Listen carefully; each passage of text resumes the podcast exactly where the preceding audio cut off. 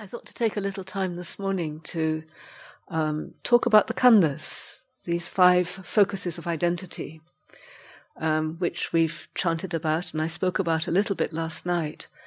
Um, and I thought it, it, would be helpful just to um, explain a little bit more about them um, as a kind of background for our practice today. Yesterday, our main practice was on calming, settling the mind, using the breath as a focus, with or without a word or a phrase, a mantra, just as a way of helping the mind to settle, even just a little bit.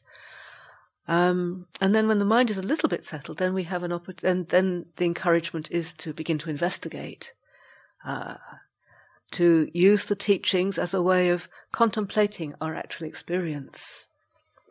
So I talked just last night about anicca, dukkha, anatta, the three characteristics of all conditioned phenomena. That they're changing, they're impermanent, that because of this uh, fluidity, they don't actually provide a lasting, uh, satisfying um, refuge for us. So they, they're, they're unsatisfactory, is one way this is translated. And then anatta, that there's no inherent selfhood in anything in the world of conditions. And this is something we can investigate, we can explore in nature. Um, just notice how the day has begun. We were nighttime when we were here last. It was night, and then dawn came, and now it's daytime. And then by tea time this evening, by five o'clock, it'll be nighttime again. The day goes through its own cycle. Nature has its own rhythms and change. But one um, thing that we're not so um, used to investigating in this way is, is our own bodies and minds. And this is something that the Buddha really, really um, emphasized over and over again um, as a contemplation for us, um, in order to really understand uh, what it is to be a human being, what it means. And, you know, if you pick it up in one way, it can all seem very negative, rather depressing. I was a bit concerned with the five subjects for frequent recollection that you'd all feel rather depressed by that. But I actually find it very encouraging. It's like a sort of acknowledgement of, yeah, this is the deal. This is what we this is what we have. This is what, and let's make the most of it. So, you know, you love somebody, you know that you're going to be separated from them at some point. So let's really enjoy, celebrate the contact that we have. But in a realistic way, you know, understanding that we're not going to stay uh, connected or be together forever. It's just simply not possible. So I think sometimes there's a reluctance to look at that, but when we look at it in the way of just celebrating, enjoying, living each moment in as full as as as way a way as possible, then it turns the whole thing around. So it's not doesn't need to be negative and depressing. It can actually be a real encouragement to to to drink deep into the well of life very, very wonderful, rather than just try to get it over with as quickly as possible. Eat, drink, be merry, because tomorrow we'll die. And that's not, it's not, not, not a good attitude. so, thinking about the five khandhas, uh, you've heard them in Pali, you've heard them in English. Form, um, or rupa, form, the body. Vedana, feeling uh, sanya, perception, sankhara, mental formations, vijnana, consciousness. So I think we all know what, what the body is, well, to some degree. You know, this this thing that we walk around with, this thing that we, we live with, this thing that um, carries us uh, in a way through life um, that was born, has grown up, and eventually will will um, change to another uh, form. You know, it will no longer be this human being, but the, the elements will return earth to earth, fire to fire, water to water, air to air. That's the form. And there are many ways that we can contemplate this, that we can study this. Uh, even just the breath meditation, contemplating the breath, breathing, the process of breathing. That's one aspect of focusing on form, uh, contemplating, just being aware of what posture we're, we're in, sitting, standing, walking, lying down, being aware, like the um, what we're doing throughout our daily life, you know, eating, drinking, cleaning our teeth, getting dressed, um, stretching, bending, opening a door. And just these very, very routine, practical things that we do. This is an aspect of contemplating body, form. Uh, contemplating form in terms of the elements. I talked about earth, air, fire, and water. Contemplating form in terms of um, its constituents. So, a contemplation that we're given when we first become nuns or monks is hair of the head, hair of the body, nails, teeth, skin. These things that comprise our appearance, how we present to the world, what people see when, when they see our, our body, that this is what they see. And this is what we can be terribly concerned about. You know, that they're, they're the way that we would like them to be. Um, and we can get very concerned if they're not quite the way we would like them to be and spend a lot of money um, getting it to look just how we like it, how we think it should be. So, as nuns, monks, we're encouraged to really contemplate that. Um, and what it is that we find attractive about another person. You know, it's, it's their appearance, body. But we don't think about all the things under the skin, which is much less attractive, actually. So the Buddha encourages us to contemplate the, su- the surface, but also to contemplate what's underneath the skin. So we have this contemplation on the 32 parts, which is very graphic, and I won't go into it now, but it's not, you very quickly become uh, disenchanted uh, with with with the body. You just see, well, it's actually you know it has its attractiveness. It's very it can be very attractive, but it also has a much less attractive element. In fact, it can be you know aspects of it are quite repulsive. You know, we don't want to go near it, near certain aspects of it. So it's it's not it's not the way it appears. Is the encouragement to, to really contemplate that. And then the other contemplation the Buddha recommends is just contemplating death. You know, um, so in Thailand, the hospitals allow uh, members of the sangha to go and observe autopsies. You know, so you actually see um, what what a body really is underneath, and that's that's a very powerful uh, contemplation. I always like to use the body as a, a kind of anchor in my practice. You know, so I think I talked at the very beginning when we were doing the first relaxation about making your face soft. Just, you know, smoothing out your brow, relaxing your face, making it just loose and soft. And um, I find that's very helpful. Like when you're feeling, you know, if you get really angry or upset about something or get caught in some pattern of thinking, um, it does have an effect on your face. Your face tenses up. You know, if there's some something that you don't like that's happening, and you frown and you clench your teeth. And sometimes we think, well, I've got to get rid of these thoughts. Uh, I want to get rid of them. And you think, how can I get rid of these thoughts? And I have to say that's the wrong attitude. That's not, you're not going to be able to get rid of them just because you want to get rid of them. In fact, the more you want to get rid of them, the more strong they seem to become. If you think, I must get that tune out of my head, and it just seems to keep coming back over and over again. Um, I mustn't think that. Whereas if you have a, a pattern of thinking, rather than trying to get rid of the thought, what you can do is just bring awareness to your face. Allow the face to soften. And you can't um, keep your face soft and retain a thought of anger or worry they, they just don't go together. So if you focus on the face being soft, then the, the thought just stops, disappears on its own. So that's a way of contemplating the form, the face, the physical body. Um, walking meditation is also very, very helpful if you've got a lot of concerns and worries and you're trying to sort them out in your head.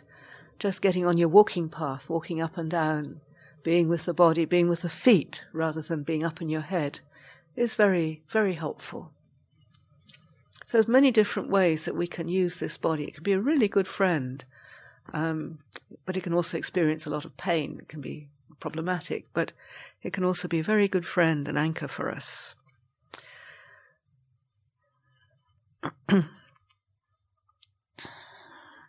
so the other four aspects are aspects of mind. So we have Vedana, which is feeling. And in Buddhist terminology, the word Vedana doesn't mean like, oh, you've hurt my feelings. Um, it's not, it does not, it's not the same as emotion, although emotions do have a feeling tone to them, but it's more to do with any experience whatsoever is either pleasant and we want more of it, or it's unpleasant, we want to get rid of, rid of it as quickly as possible, or it's neutral, neither pleasant nor unpleasant. And we don't usually notice the neutral things. You know, we become very uh, uh, enchanted, drawn into things that are pleasant. You know, we want things to last forever. We've become very um, concerned about things that are unpleasant, want to get rid of them as quickly as possible. And the neutral things we don't tend to notice. And as I'm sure you've all noticed, feelings change very fast.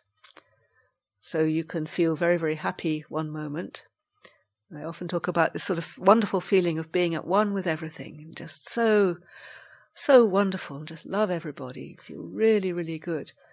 And then somebody says something mean to you and you clench down. Immediately it changes. So it, it, it, it's a very, it's very, very changeable feeling. So whether it's a thought or whether it's a bodily sensation, whether it's an emotion, um, this is can can all be classified according to feeling: pleasant feeling, unpleasant feeling, neutral feeling. Um, it can be very helpful if you do have a, a pain, say, or a difficult thought, just to contemplate it as unpleasant feeling. This is an unpleasant feeling, rather than think I've got to get rid of it. So unpleasant feeling. The other really important thing to remember with these things is they change. Anicca. They're impermanent. So you don't have to try and get rid of it. It'll go. It'll go. It can't, it can't stay. you can try holding on to it as an experiment, but you won't be able to do it. So you can't hold on to pleasant feelings, you can't hold on to unpleasant feelings, you can't hold on to neutral feelings. They're part of the flow of life.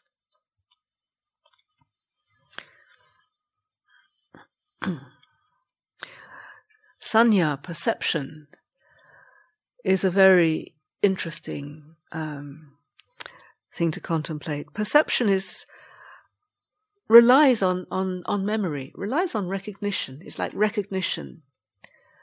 So um, I learnt all of your names, um, but I haven't I, I, haven't got them completely into my head. So I, I won't necessarily recognize all of you. Some of them, some of your names I'll remember, people that I've met many times before, that I have a long, I had had a lot of, say, history with, that we've, we've talked to each other, we've done things together.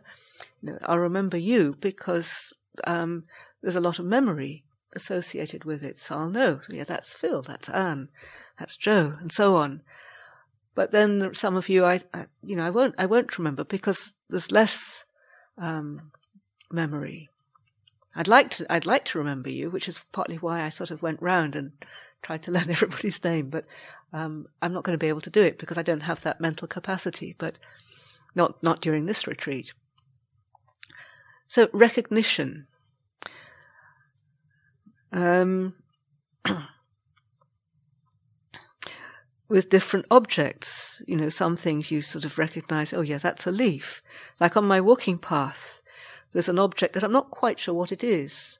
Whether it's a leaf, whether it's a piece of paper, or whether it's a mushroom, some kind of fungus thing. And when I walk backwards and forwards, I think, this, the only category I can give it is unknown. so that's a perception. This is an, an unknown object. and uh, you know, if I if I take the time to go and give it a prod and sugar it about, then then I'll I'll have more of a sense of what it is based on my previous experience. Um, but if I have, you know, if I have no experience of something, then there's just simply, well, I, this is an unknown thing. Um, a funny example is like when we when we receive our alms food, we receive all kinds of food in our bowls, and mostly you sort of look and you think, yeah, that's a that's a bun, that's a potato, that's a carrot, that's an apple, that's a bar of chocolate, whatever. you know that, and, and you can notice the, the feeling. You know, bar of chocolate. Ooh, yeah. but every now and again, you get something. Hmm. Not sure what that is. I don't know if it's delicious or not. And then maybe you taste it and you think, hmm, yes, it is delicious. Pleasant feeling. And now I know that, look, I, I don't know what it's called, but it's, it's delicious. Something I want to eat more of. So perception is recognition. Uh, there's a lot more that can be said about perception, but I'll try and keep it a little bit simple because uh, uh, we've still got to talk about the others. Um, but like everything, perception changes. So when I, when, once I've kind of investigated the, the, the object on my walking path, then the perception will change. Once I've tasted the food, the perception changes. You, you get a little bit more information. Um, so it's based on memory, uh, based on the senses, you know, perceiving through the senses, eyes, ear, ears, nose, tongue, body, mind. Um, so then there's uh, mental formations, sankhara.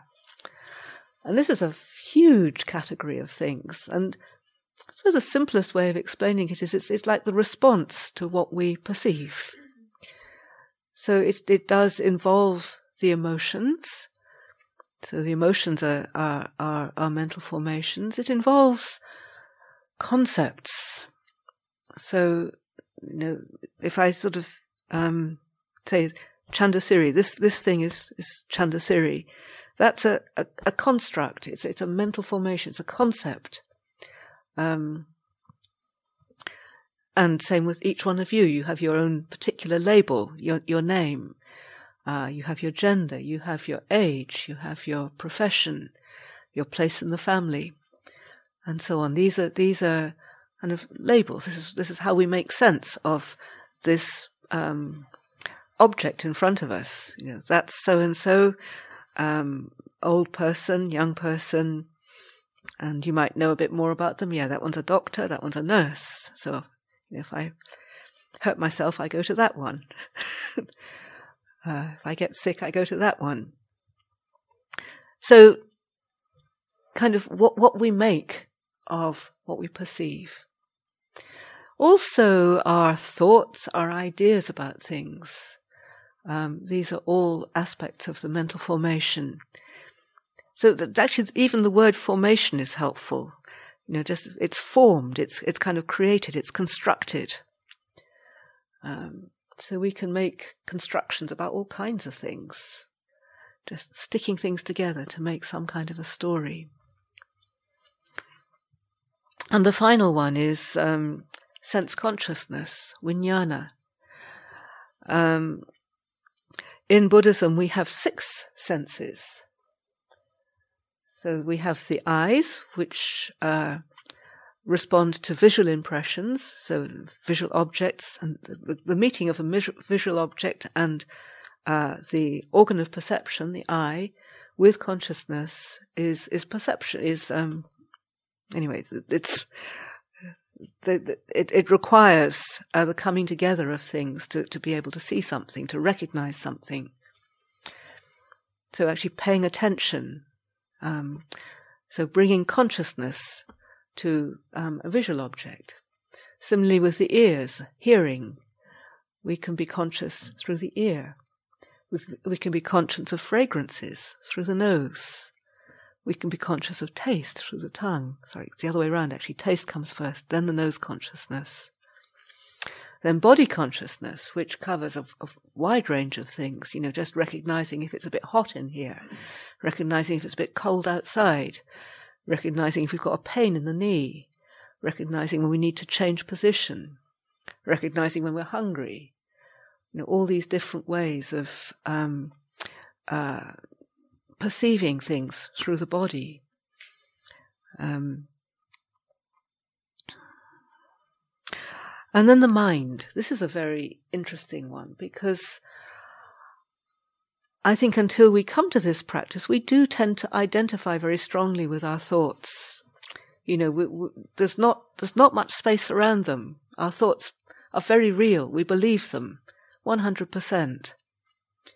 Just like I used to believe everything that was written down. You know, if you had a, something, a printed book or a newspaper, you know, it must be true because it's printed. No question. Uh, however, as we get a little bit older and wiser, we begin to realize that everything that is printed is not true.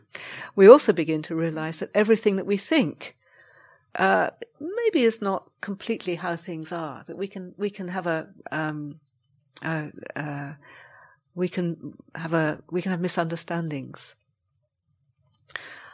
So we can, as with the practice, we can begin to observe uh, what's going on in the mind. And we've been doing this over this past couple of days, you know, focusing on the breath, bringing awareness to the breath, but also being aware of, of thoughts arising in the mind. Usually completely unbidden, they just come whether we want them to or not.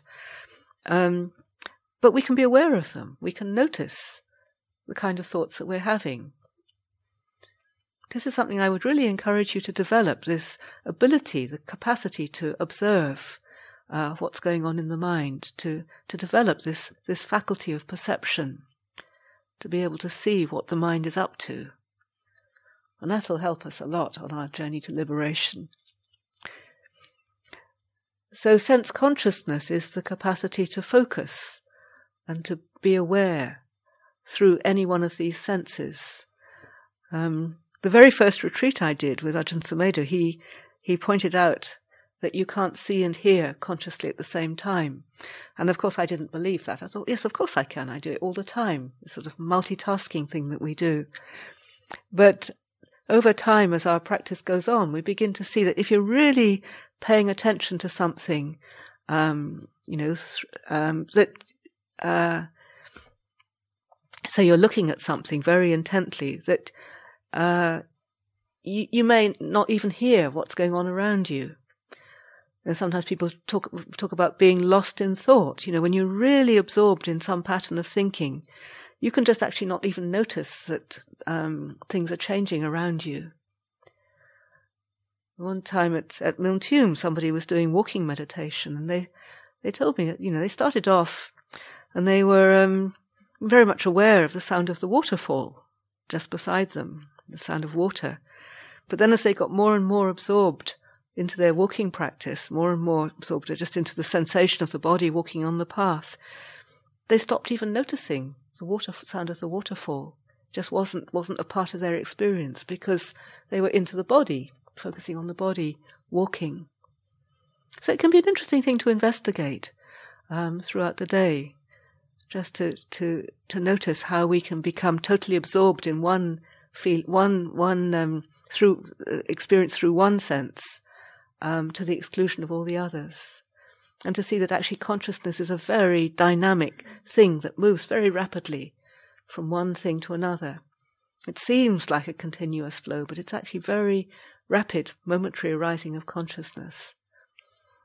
Um, there are schools of meditation where they actually get so refined in their concentration that they can observe this sort of mind moments and things.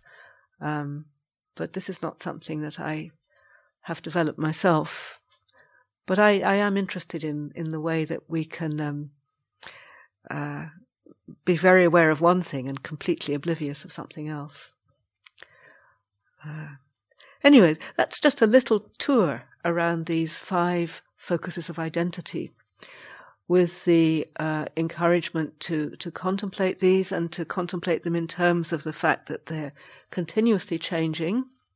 They're not fixed, they're not solid, however solid they might appear at certain times, that they're unsatisfactory, and to begin to, to challenge the identification with them. This can be difficult because we're so habituated, we're so used to identifying with certain experiences that we have. um, and we we tend to believe them. You know, I'm this person, and I'm like this, and I shouldn't be like this, and I must develop that in order to be how I think I should be. You know, we make a whole story about this, um, but that's our habit. So to begin to challenge some of these stories that we make about ourselves, who and what we are.